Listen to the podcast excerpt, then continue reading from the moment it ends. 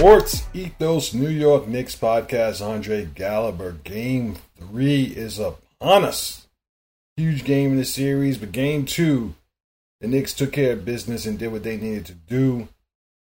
A lot of folks out here grading the victory. Listen, that's not what you're here to do now. This is the playoffs. It doesn't matter how they won the game oh, Jimmy Butler didn't play, and they're already without Tyler Herro, so they should have blown the Heat out. That's not how any of this works. Not with the Knicks team. That's not how this works. This team wins ugly. They don't blow people out consistently. Uh, when Randle was missing in game one, all you saw were kudos for the Miami Heat for winning that game. Because Randle is disrespected. He's not. It doesn't matter that he's 25 points, 10 rebounds, 4 assists. None of that matters. The Heat have been without Herro. They beat the number one seeded Milwaukee Bucks without Herro. They can't beat the Knicks in game one. Uh, uh, you're at a point now where the Heat are kind of being underrated as a team because they don't have big names. The Heat came into the season very much with the with the team that you're looking at on the floor. There were times this year where Oladipo wasn't even in the rotation. So the loss to Oladipo, it hurts them absolutely, but it's he's he's a role player on that team. Herro, however, is a prime time scorer for that team, but Herro is not a two way player. So when you can replace Herro with a guy like Kyle Lowry, giving him more minutes or giving Strus more minutes, and in this case, the eighty million dollar man in Duncan Robinson, who's back on his grind and he's knocking shots down.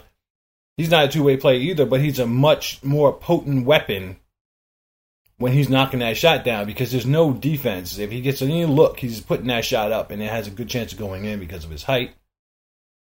Herro is a nice one on one player. He's a dynamic three level scorer. I get it. They can find his off. They can find the offense you're missing from Herro. You can find it from other places. If you need somebody to create a shot, you just give it to Jimmy Butler. You, it's not like you don't have a shot creator on the team. You're replacing Herro with defense in the form of Martin, in the form of uh, Kyle Lowry. You're replacing his offense by getting more shots to Strus and Duncan Robinson. I'm not saying it doesn't matter that he's missing. I'm saying when you miss your 25 points per game, 10 rebounds, 4 assists guy, the guy who draws double teams every time he gets uh, the ball in his hands, when you're missing that guy and you have to play a guy like Obi Toppin, where the best thing he does, no shade, is shoot the ball and nobody wants him to shoot going by the amount of complaints that people had for him going four of eleven from the field from three. The best thing he does is shoot the ball, and half the people don't even want him to do it. Yeah, he's an energy guy, he's a hustle guy, and yes, he has potential to do other things, and he spaces the floor very, very well. Give him all the credit in the world, but he's not Julius Randle, and there's no backup behind Obi at the four position, which means you're playing small when he's not there. So the the notion that Julius Randle wasn't missed in game one because the Knicks have Jalen Brunson is just so simplistic. You know, Jimmy Butler played for Miami. So the notion, oh, they don't have Herro, they it's even. Listen, stop it. This team beat the Milwaukee Bucks. They can come in here and, and win game one. Now, game two, with no Jimmy Butler, the expectation was the Knicks are going to blow them out. And I'm not gonna I'm not gonna lie to you. I told someone if they lost that game, I was off. I was done. I wasn't I wasn't going to emotionally invest in anything the Knicks did for the rest of the season because the series was over. Because they had to win that game. They had even though they had a gimpy Jalen Brunson, he was gimpy. Came through in the third quarter, came through when they needed him. Randle came back off injury and he looked very good. I like the way Randle looked in that game. He had good energy. He was pushing the pace. That that's something that he doesn't always do. Uh, I didn't see many opportunity, opportunities for him to uh, advance the ball, which is another fatal flaw of his. But he pushed the ball every chance he got. He was trying to get the Knicks to push the ball every t- chance they got. He had good energy. He sprayed the ball around when he got into the paint. I just like the way Julius approached that game. But they had a gimpy Jalen Brunson but what did you see from the Miami Heat with no Jimmy Butler? And it was an impressive, an impressive, an impressive showing for them, for sure. because all they did was take advantage of the fact that the Knicks had to overreact to every action on the perimeter and they attacked the basket. And I'm seeing numbers now. People are reflecting on the fact that Miami Heat have been so efficient at the rim. The reason why they're efficient at the rim is because they're efficient at the three point line. Which is why I came into the series telling you that I was concerned about Kevin Love and concerned about Gabe Vincent. And I wasn't the only one. I saw other people on Twitter say the same thing, and they got laughed at and shunned because most of you aren't basketball fans, you're Knick fans. Because if you're basketball fans and you watch the Miami Heat and you watch the season series against the Knicks, you know that these are two guys. Kevin Love did not play well in the season series, and now he's playing well. Dude, you got Kevin Love on the floor. You got somebody who takes charges at the front of the rim, and the Knicks are a paint scoring team. He's a guy who can box out and get tough boards uh, in the paint. Whereas they don't have anyone else who can play that position in that team. So if he's out there and he's effective on the offensive end, he's going to be a factor on the boards. Defensively, he's going to be a factor taking charges charges at the front of the rim, something he hasn't done much because he'd have been in his zone. And there's like 30 people in the paint every time the Knicks do something because they're not shooting well. And that's what this comes down to. The Heat are shooting well. And while they're shooting, and they shot well against the Heat, I mean, I'm sorry, the Bucks as well. While they're shooting well, they become impossible to guard. It's easy to say, oh, you got to get up on the shooters. Yeah, and when you get up on the shooters, that means the paint opens up. And the reason why Mitchell's not in the paint is because Bam is doing dribble handoffs and setting screens out on the perimeter. And if Kevin Love is on the court, then he's out there doing the same thing and he can shoot it. So you have two bigs that present two different options. And mid and uh, Bam hit you with the mid range as well. So the Knicks are stretched because of the shooting from the Miami Heat. And the Miami Heat are very aggressive shooters.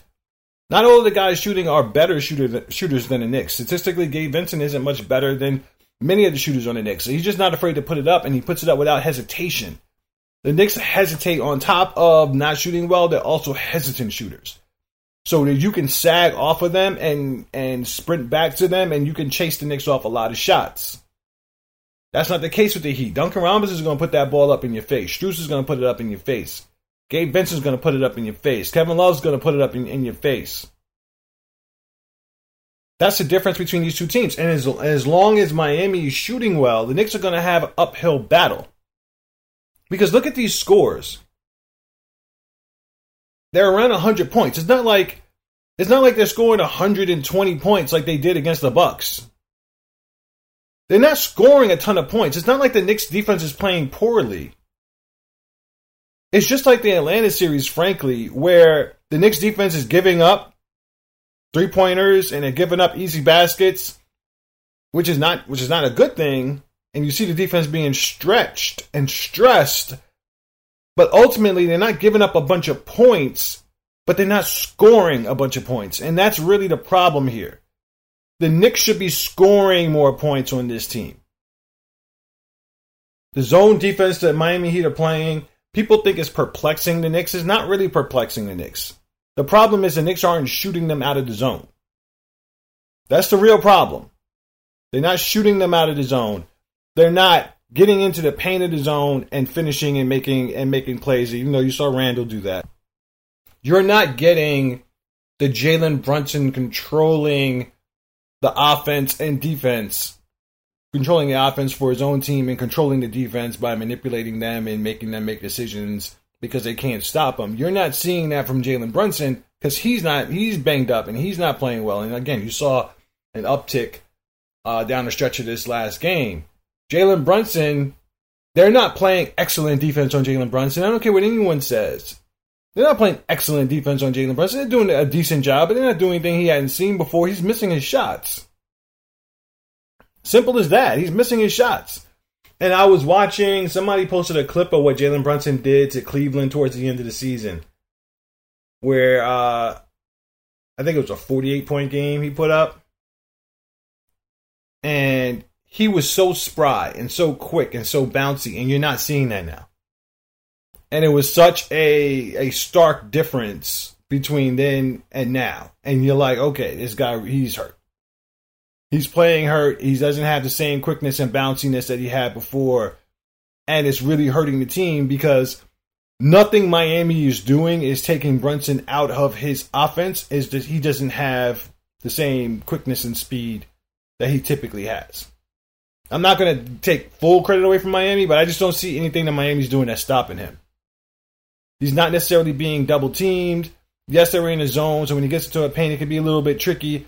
But he usually murders people. Uh, he and you saw you saw it in game two. You saw him hit, uh, I believe, Duncan Robinson with a fadeaway jump shot.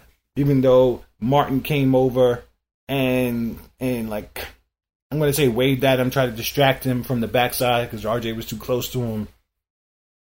And again, they don't they don't respect RJ's jump shot, so they sag off, which makes everyone else's life difficult. Even though RJ's shooting well in this series, I don't think Miami's going to adjust totally on RJ Barrett and his shooting. I think because they still contest late. I don't think they're going to sag off of him any less. They're getting out there to contest it late, and I think they're comfortable with that. They're going to live and die with RJ Barrett hitting jump shots, and I think they're okay with that. So that's not going to stop. But Brunson hit a nice little fadeaway jump shot over Duncan Robinson. That's the kind of shot that Brunson's been hitting all year. When they put different guys on him and the paint's clogged up, he finds ways to hit that jump shot. He finds ways to still get baskets. And you're not seeing that quite as much now, and it's obvious to me because he's hampered. As as we speak, he is questionable for game three. Now I think he's playing. He did aggravate the injury in the game. It was obvious if you read between the lines that he's really playing in a lot of pain. And again, watching watching him in a reg, go back and watch his highlights from regular season and see how quick. Go watch that Cleveland game. See how quick and spry he looked in that game, and look at him now. Very very slow in what he's doing right now. So that's hurting the Knicks offense because Jalen Brunson is such a key component to what they do. Every team has to collapse on him and and and get him out of his shots and double team and trap him, and they don't have to do that now because he's not lights out. And then they were at, with were without Julius Randle up until game two, and you saw the game he had. Eight assists in that game. You love how he played. And now you have a guy, another guy on the floor that has to draw double teams because Julius Randle's not afraid of anybody on Miami. I think I said that before the series. He's not afraid Charles Barkley made that, that case during the um, broadcast as well. Julius Randle's very confident against Miami. And I said that before the series. Miami, they, they don't they don't stop Julius Randle. He's not afraid to of Bam Adebayo. Julius Randle is, a, is an offensive factor in this series. He hit some jumpers in this game. Don't let Julius Randle start hitting jump shots and and go off, because he's gonna bust that zone. And the problem, another problem with the zone defense that Miami's playing is they're playing Josh Hart, who had nine assists in the game. And I see a lot of people saying that Josh Hart should play more point guard because he has nine assists. You guys don't understand how his assists are coming. The ball is being swung to Josh Hart in that zone, and he's passing up the shot. And sometimes he's collapsing the defense, which is a good thing, and then finding a kick out to someone else who's knocking that shot down. Right? That that action, that whole action that found Josh Hart on the perimeter open and he passed that shot up, it started more than likely with Randle and Brunson. So what you're doing is you're giving Hart credit for getting assists off actions that were started by other players. And there's nothing wrong with that. All credit to Josh Hart. All credit due. There's nothing, there's no criticism there. It's just that you can't look at his assist numbers in a vacuum and say he should play point guard because he's getting so many assists. That's not that's not at all what's happening there. All right. And now you do have the transition opportunities that Josh Hart creates for the team, which is they're priceless. They're priceless. They really are. They're priceless. And he, he need to get more. You need to get the ball to him every time the Knicks get a rebound. Frankly, I'm honest with you. Because he handles the transition opportunities much better than any other Knick. But maybe RJ is right there with them. Jalen Brunson, not so much. And I think so. If you can get the ball to Josh Hart in transition, I think that's just money in the bank. I saw Josh Hart doing an interview talking about how you know one thing that he can do to help quickly get involved in the game more is to find him in transition. He gets a little tunnel vision. He says when he drives to the basket, he doesn't see the kick out. Uh, I, I, think that's good and bad. Is good self awareness. Is good. Is he's being a good teammate, trying to create opportunities for IQ, who's struggling on multiple fronts but I also don't want him to get to a point where he stops looking at what's been effective for him, even though the Miami Heat have stopped him a couple times at the rim. He's been overly, he's been effective, he leads the league in coast to coast uh, buckets off rebounds. He's been effective doing what he's doing, so you don't want him to change too too much. You know, you want him to find a happy medium. I've seen him thinking on the court where he feels like he has to get the ball to guys. I've seen him force passes because you know he wants to pass the ball instead of just playing instinctively. We've seen that. I've seen that a little bit in the playoffs. Uh, you don't want you want him to play the game that he norm, normally plays. You make tweaks here and there, but you don't want to you know step outside of your own skin trying to do something for someone else, and then all of a sudden now you're making the wrong basketball play. So you want him to play his game and not be overthinking it like some of the other Knicks are doing, like IQ. But the point is, you don't just make Josh Hart the point guard because you think he's going to get all the assists and going to break down the defense and look to pass the ball from the point guard position. Those opportunities are coming to him because of the other actions the Knicks are running. They're not starting with him. And and listen, if you if the ball finds Josh Hart's hands early in the shot clock and he wants to turn the corner and get into the teeth of the defense and find somebody open, he is he is very welcome to do that. So there is there is a an argument to be made that Jalen is taking too long to get into whatever he's trying to do. And you've seen issues with that off and on throughout the year. But you only it only comes to a head when he's not making his shots. When he's not making his shots, it's really like Jalen, you got the ball too much. You're dribbling the ball too much. You you see all of that criticism, which is legitimate because he's not making his shots and he's not making plays. So Jalen has to play with more pace the Knicks have to play with more pace. I think the Knicks have is a middle ground because the more pace the Knicks play with, the more pace the Heat play with, and that kind of helps the Heat.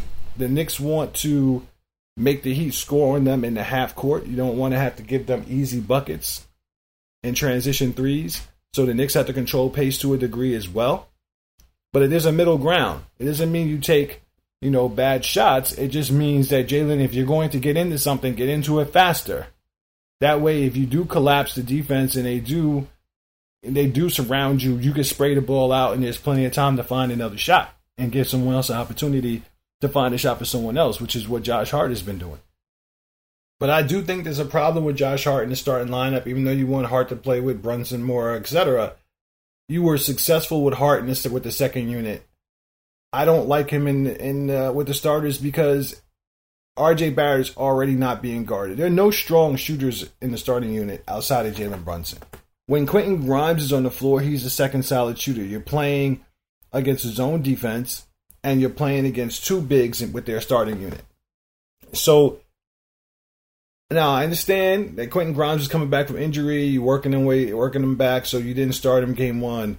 You also want to match Hart's minutes with Butler's minutes. So game two was to me was a perfect opportunity to get Grimes back into the starting lineup. And you saw in game two, Grimes played very well. It may not reflect itself in the numbers. He didn't make many shots, but his defense is the reason why he was in the game down the stretch. They were running actions that were had Bam rolling to the basket, and it was very difficult to stop because you had to guard the perimeter. Quentin Grimes was coming all the way from the weak side, and he was he was jacking up that play. One time he fouled Bam Adebayo pretty hard. The next time he made a great play, knocking the ball out of his hands, and, and, and Miami ended up getting the ball in the scramble play, and I think they still scored in that possession. That's a play that RJ Barrett's not going to make.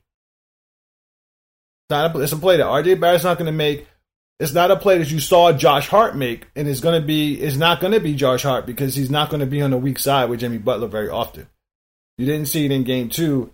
It, it was Quentin Grimes who was coming from the weak side who was making that play that no one else on the team was probably going to make because they don't have the quickness, speed, and quickness to do it.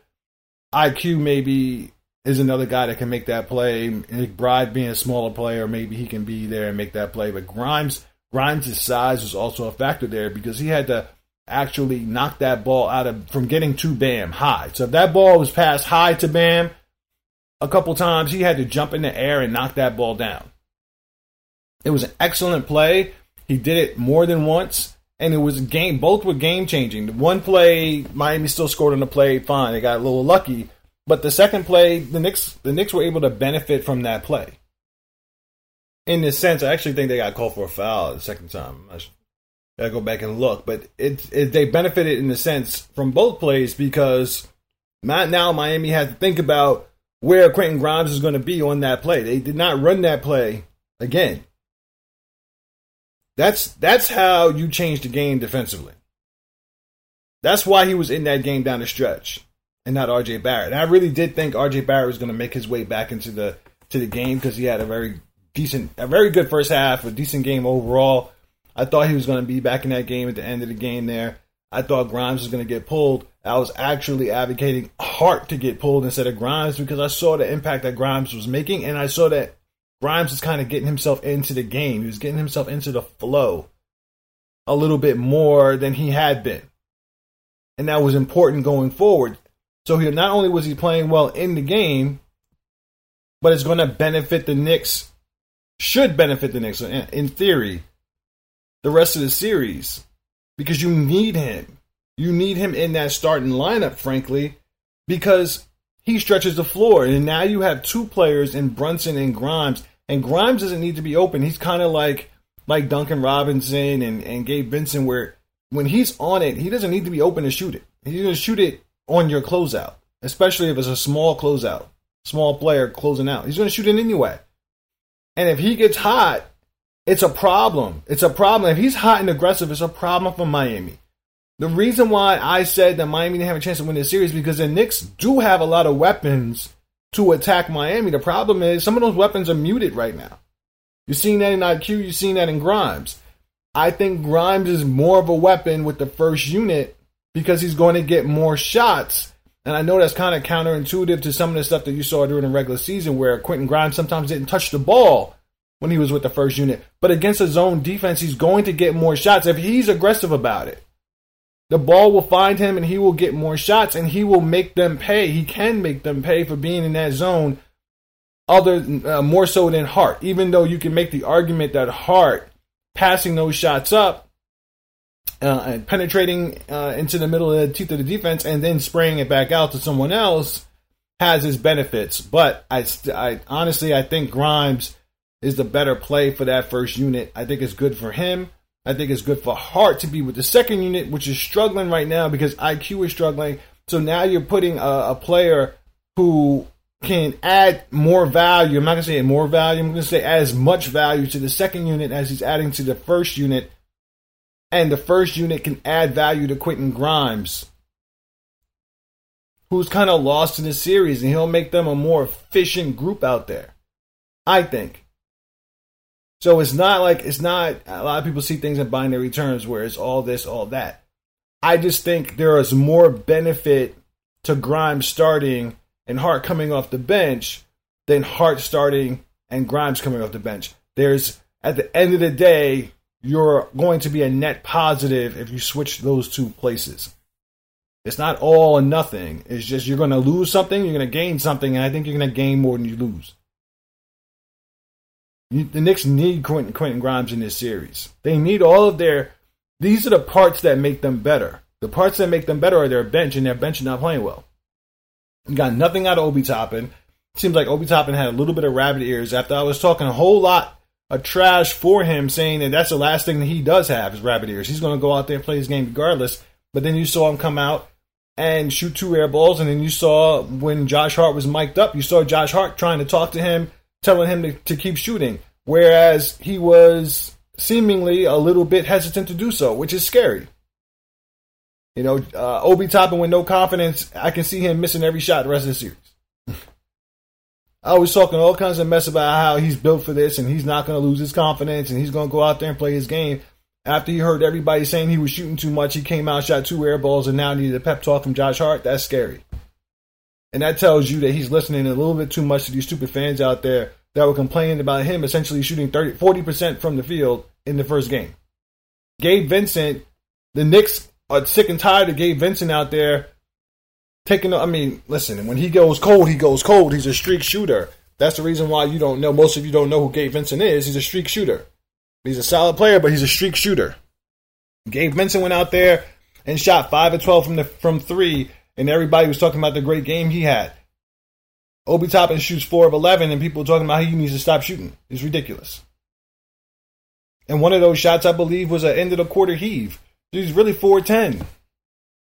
He needed to, he needs to keep shooting. He needs you need to shoot these guys out of the zone, provided they are good shots. If they're not good shots, that's different. If you can put the ball on the floor and attack the closeout, you need to do that. But you don't you don't have Obi Toppin afraid to shoot. You're not gonna get anything out of him. And who knows what's going on with Quickley? And I've been talking about this. Oh, I'm gonna keep saying it because this is not about Quickley as much as is a, as it is about the fans and the, and what's being called now the hives, the player hives, the way Beyonce has her hive, the player hives who of fans who will defend their guy regardless of how they're playing. And listen, I've said it before with IQ. IQ has a responsibility to be more aggressive and effective when he's on the floor. I'm seeing people blame Thibodeau for having a, a, quick hook on him and not putting the ball in his hands more. Like, get out of here, man. IQ is given the same opportunity he's been given all year long. He's just not doing the same thing with them. And he needs to. And at this point, I think he knows that. And I know he's a, a faithful guy. I know he has a strong belief system and he needs to rely on that because the Knicks need him. They the Knicks need him to be him, and if he's not going to be him, the Knicks their margin for error is very small. They need Quentin Grimes and IQ to be who they were all season. And I know the playoffs can take people out of, of the series and make them less effective. It is a scary thing to see that that might be happening to IQ because of the high hopes that people have for IQ and who he is as a player. Because the way he the way he is effective should not be so easily taken away from from him. And you saw as soon as Jalen Brunson in the fourth quarter came to the scorer's table, he scored twice in a row. He had a better game yesterday than he did before. It's just he was a little bit more aggressive. But he needs to he needs to stay aggressive and he needs to take good shots. He needs to take the shots that he knows he can make. He needs to play he needs to play against his tendencies to some degree. You saw Gabe Martin take a charge on him because he knew when he was driving left that he was going to come back right. You know, these are the type of habits that are not that are not exploited often, sometimes in a regular season, especially when you have an emerging player. Uh, IQ is coming off a bad season. But these are the things that good teams see, and they take that away from you. IQ is not very effective going left.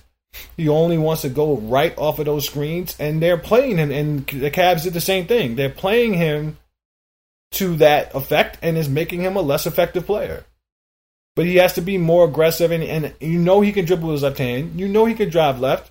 If the opportunity is there, you got to take it. You got to be more aggressive. The second unit for the Heat usually has just one big man on the floor. There's not a lot of size out there, and he should be able to take advantage of them. He should be able to, if he's going to be the player that we that we all think he's going to be, then he can't be a guy who's just another guy on the floor. He can't be outplayed essentially by Gabe Vincent, even though Gabe Vincent is obviously getting a lot of opportunities. Is not really a, comp- a fair comparison. Gabe Vincent was also effective when he was getting less opportunities because he's a very aggressive shooter. He understands where his opportunities are. He has his limitations as well. IQ has to be more aggressive and he has to be the same way. You can't be a zero out there. He is one of the Knicks' best players. He's one of the Knicks' best players on the floor and he has to play that way. I know he hears the noise. I know he knows that and he's out there trying to feel his way around, trying to find opportunities. But he needs to make these opportunities. He needs to play with that joy. He needs to play with that confidence, and let the chips fall where they may. And those minutes will come. I think with IQ, unfortunately, with IQ, is that IQ needs more minutes to be effective sometimes. And I've seen people make that argument. I've had arguments with people about that. That's just not how that really works. And this is the playoffs the coaching staff can't afford to roll the dice that you're going to play better if they give you more minutes and they're losing possessions and and and they're not getting the looks that they want to get. Defensively, IQ is usually always there.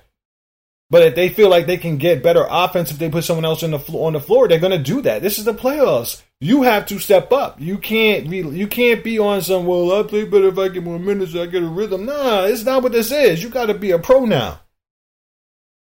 The Knicks they desperately need IQ, And IQ can easily be the difference in this game. He can be the difference in every game.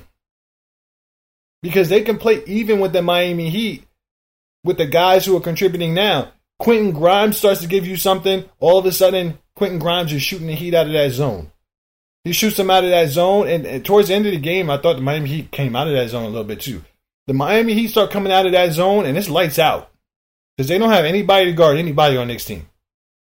Their best defender, Bam Adebayo, you you think that Bam can guard Jalen, and you think that Bam can guard Randle. He cannot guard Randle, and there's nobody else on that team that can guard anybody.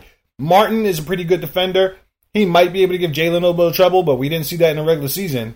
He can't give Randle any trouble. These guys are just aggressive and physical, and they understand. And Lowry, of course, is, is a pain in the butt, but he can't guard. You just you gotta beat you gotta beat uh, Lowry and protect the ball. He can't really. He's not really going to guard Jalen Brunson. He will he will mess Randle up because Randle tends to be ridiculous sometimes. He had Gabe Vincent on him with about seven seconds in the shot clock, and he screwed off that whole seven seconds because he had already decided that he was going to shoot over shoot over Gabe Vincent. And, he, and because Gabe Vincent was so up in his face and playing physical defense, he made it difficult for him to put the ball on the ground so that he can take that shot and get the right balance for it. But he had already decided to do it. That prefabricated move stuff really pisses me off and it really wasted the possession. If he had just pivoted and spun on Gabe Vincent out there, he would have had whatever shot he wanted. He wanted to drive to the basket and contest and and go up against Bam's contest. he wanted to pull up and shoot a jumper, he could have done that. But he had already decided he wanted to shoot a step back fadeaway in the corner. That's the type of nonsense you don't want to see from Randle or anyone else. But they cannot guard. Oh, of course, I'm acting like Jimmy Butler's not playing. You know Jimmy Butler's going to play. Jimmy Butler has not shown any history of being able to guard uh, Julius Randle. So he can maybe give Brunson some trouble, but he cannot guard Julius Randle. So they come out of that zone, it's going to be lights out. It's going to be lights out for Duncan. It's going to be lights out for Strus. And Strus is actually a better defender, I think, than people think, but it's still going to be lights out. He can't guard Brunson. It's going to be lights out. RJ Barrett has actually scored on on Jimmy Butler plenty in his career. These guys can't guard the Knicks one on one. So they have to be in that zone. So if you get them out of that zone, and I think the Heat know this, they're they're not going to win this series unless they're shooting lights out from three. And on that front, the Miami Heat were taking advantage of the fact that sometimes Hartenstein and and Mitchell Robinson are slow to come out on dribble handoffs and screens on the perimeter with shooters. I don't know if you're going to see that again, even though that's been a bad habit all season. I don't know if you're going to see that again this whole series. Now, you saw at the end of the game, Duncan Robinson was able to get open off a down screen uh, at the top of the key. Oh, it was on the wing, a screen at the wing. He was able to catch the ball and shoot a fadeaway three that was wide open because Mitchell didn't come out. And then they tried to run that play a little bit later, and Mitchell came all the way out, and Duncan had to shoot like basically a heave that hit the top of the backboard. Now that's what now now that's what Mitchell needs to do. But when Mitchell does that, that opens up Bam rolling to the basket. So the Knicks have to, you know, you're picking your poison there. If Mitchell's going to come that far out, then the roll to the basket is going to be there, and then somebody from the corner is going to have to step down, and somebody's going to get a wide open corner three. So the Miami's offensive process is always going to create open shots, especially when Jimmy's not there, because Jimmy, when Jimmy when the offense runs through Jimmy, the ball is obviously a little bit more stagnant. Jimmy's very capable of finding open people when defenses collapse on him. But because it's the same thing over and over, it can be easy to easier to guard as opposed to when the offense is coming from four different places on the court. That they can run the same action with Strus and get open shots, the same action with Duncan, the same action with Lowry. Lowry won't necessarily shoot the three, but he'll come downhill, and he's gotten very good at throwing that little pocket pass to Bam Adebayo, finding Bam on that roll. Gabe Vincent is a very aggressive shooter off those screens, and if you trail him on the screen and don't come up, he's going to shoot it. And he's been very good at trapping ball, trapping defenders coming off those screens, and, and he's been good overall in the series. So because Jimmy wasn't there, there was offense coming from so many different places, it becomes very difficult to guard. When Jimmy is there, Jimmy's difficult to guard but it, the offense becomes a little bit more predictable. And sometimes being predictable isn't bad if you're still going to be effective. But there's ebbs and flows to that, and you saw that a little bit in the Bucks series where the Bucks let the Heat hang around, and then the Bucks, because of their own inefficient offense, started giving up opportunities to the Heat, and the Heat started turning those opportunities into buckets. And you saw Jimmy get nuts in those games, right? But throughout the game, they played, you know, decently. And if they were effective on the offensive end, those those games would have been over. If they didn't leave shooters open off of dribble handoffs and, and screens and didn't sink to the paint and watch guys shoot, they might have won that series. Jimmy Butler got hot, started hitting shots on Jrue Holiday and and uh, whoever else was trying to guard him. He gets the ball. Spoelstra tends to get Jimmy the ball close to the basket, and sometimes Jimmy just gets the ball close to the basket. And because Bam is around, sometimes it's hard to figure out whether he's going to pass it to Bam or go up strong. He gets a foul a lot. All of this to say is the offense becomes a little bit more predictable when Jimmy's on the floor as opposed to when he's not on the floor and the offense comes from a zillion different places. And as much as you talk about the Miami Heat in that game too, they only put what 106 points on the board. It's not like they're scoring, and I mentioned this earlier. It's not like they're scoring a zillion points. This is about the Knicks scoring themselves.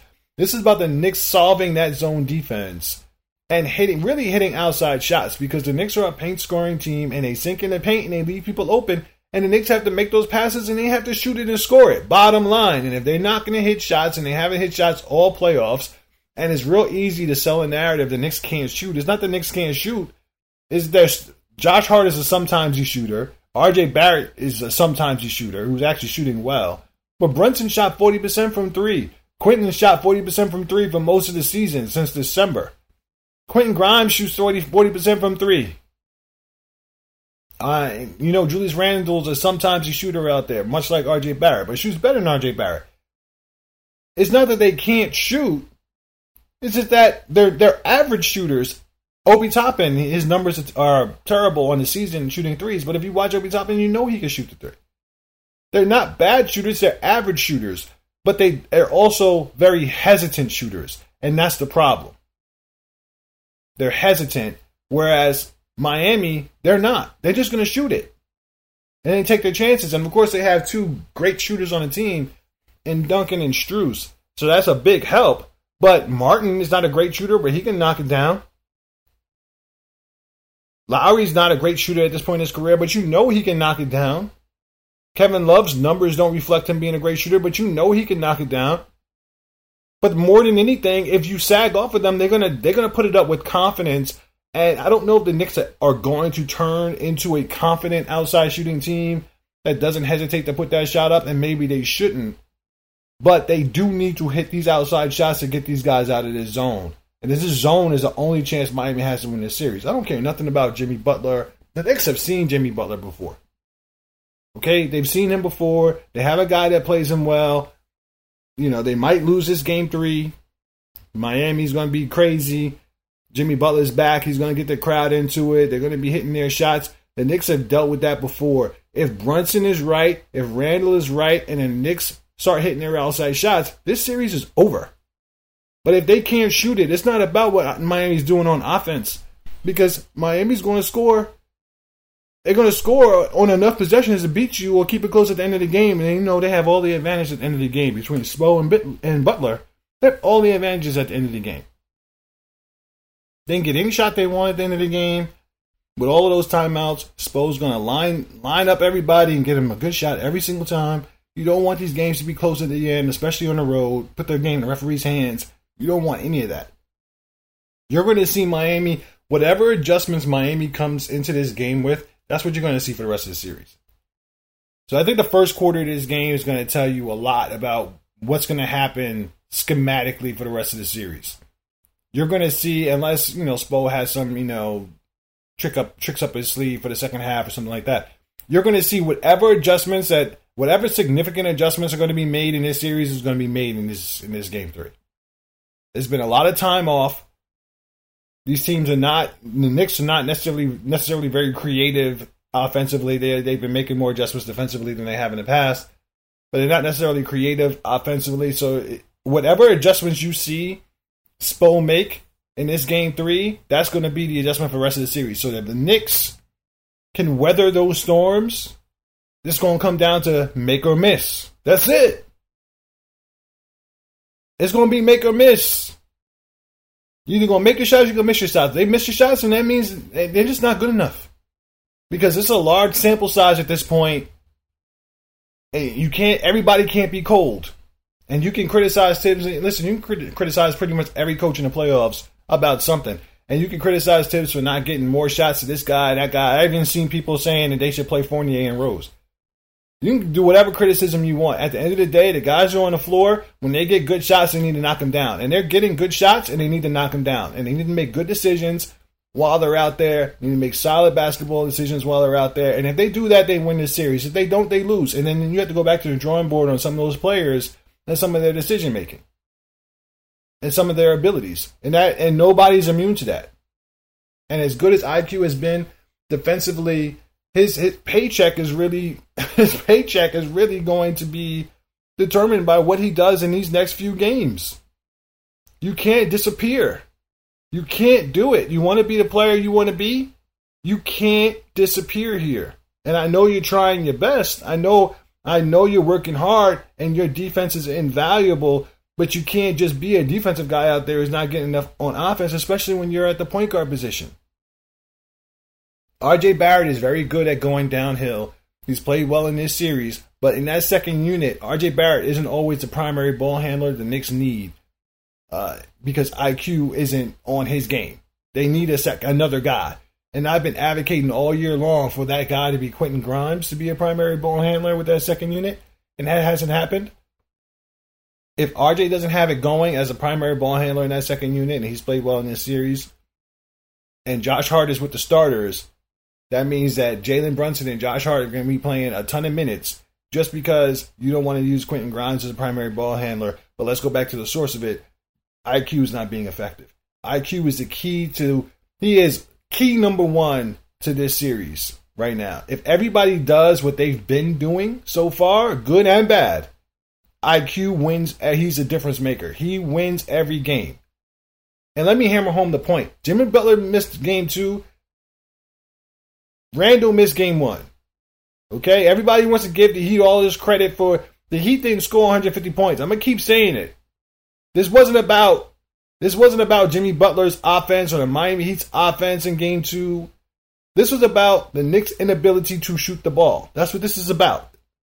And this series is going to be is going to come down to the Knicks' ability to make plays offensively because defensively they will make enough stops unless you see in this game three that Spo comes out with some tricks up his sleeve that completely change the series. And that's why I'm saying this first quarter, first half of this series is going to tell you a lot. If you see more the same, if you're seeing you're seeing the scores be about the same, uh, obviously the Heat are going to be riding high at home. Coming back in game three, you got to weather that storm. But if you see more the same quality of shots, where sometimes Miami Heat get wide open shots, and a lot of times it's a struggle for them to get a look, and a lot of times they're taking contested looks. If you see a lot of that, then this series again is going to come down to if nothing else gets better for the Knicks with the players who are on the floor and everything is status quo, is going to come down to IQ playing better. If IQ starts to get you to that 15, 18 points per game range, or let's say 15 consistently with five, six assists, if he's doing that, the Knicks are going to win because everything else is going to even out. Brunson's going to have his great games, he's going to have his good games, he's going to have his eh. And same thing with Randle, and same thing with RJ. But they may not all do it the same night. One night you're going to have a good Brunson, maybe a bad Randle, a good RJ, maybe a, a bad Brunson. But if IQ is steady in that second unit, that's it. Knicks win. Anyway, check out sportsethos.com. Follow at Sports Ethos on Twitter. Follow at Ethos Knicks. Until next time.